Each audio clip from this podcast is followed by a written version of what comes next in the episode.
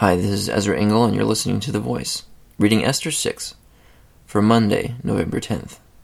That night, the king could not sleep, so he ordered the book of the Chronicles, the records of his reign, to be brought in and read to him. It was found recorded there that Mordecai had exposed Bigthana and Teresh, two of the king's officers who guarded the doorway, who had conspired to assassinate King Xerxes. What honor and recognition has Mordecai received for this? the king asked. Nothing has been done for him his attendants answered. The king said, Who is in the court? Now Haman had just entered the outer court of the palace to speak to the king about hanging Mordecai on the gallows he had erected for him. His attendants answered, Haman is standing in the court. Bring him in, the king ordered. When Haman had when Haman entered, the king asked him, What should be done for the man the king delights to honor? Now Haman thought to himself, Who is there that the king would rather honor than me? So he answered the king, For the man the king delights to honor, have them bring a royal robe the king has worn, and a horse the king has ridden, one with a royal crest placed on its head. Then let the robe and horse be entrusted to one of the king's most noble princes. Then let them robe the man the king delights to honor, and lead him on the horse through the city streets, proclaiming before him, This is what is done for the man the king delights to honor. Go at once, the king commanded Haman, Get the robe and the horse, and do just as you have suggested for Mordecai the Jew, who sits at the king's gate.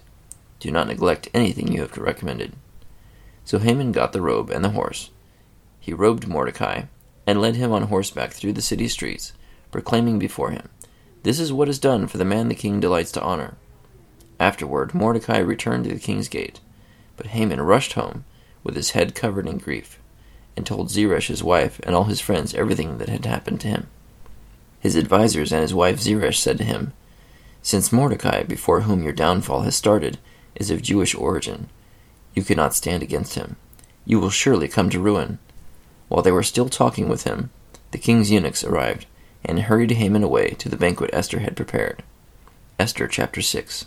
So although Haman had planned to ask to have Mordecai hanged, because of a dream the king had, calling attention to the unrewarded reporting of the plot to assassinate the king, where Mordecai had saved his life. The king asked Haman himself what should be done to honor someone the king wanted to honor, and Haman told him a creative plan, which the king ordered Haman to do for Mordecai, the very person that he wanted to assassinate, to murder.